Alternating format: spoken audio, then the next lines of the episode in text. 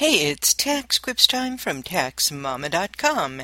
Today, TaxMama hears from Judecat in the TaxQuips forum who's helping a sick friend. Without going into detail, Judecat is selling his personal treasures on eBay because he's too ill and doesn't have access to the internet. She wants to know the tax implications to her. Well, my friends, I really want to address this issue because it happens quite a bit. And please take note when you engage in financial transactions for other people, regardless of your good and loving intentions, there are consequences.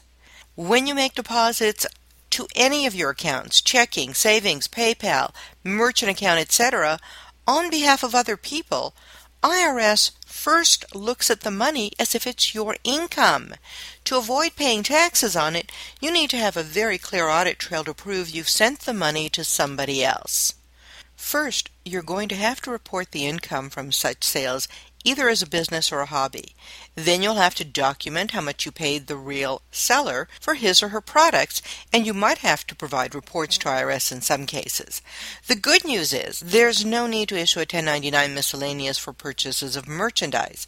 The bad news is if you don't have a solid paper trail and the seller doesn't also report the money you pay to him or her, you might find yourself with some surprise taxable income. So I urge you before doing innocent financial favors for people, please please find out what you need to do to avoid ever having a problem if you're audited. And do remember, PayPal and merchant accounts, banks, and so forth must now send you a 1099K if you have transactions totaling $20,000 and there are 200 of these transactions going through your account regardless of whose items you're selling. And remember, you can find answers to all kinds of questions about consignment sales and other tax issues free. Where? Where else? At taxmama.com.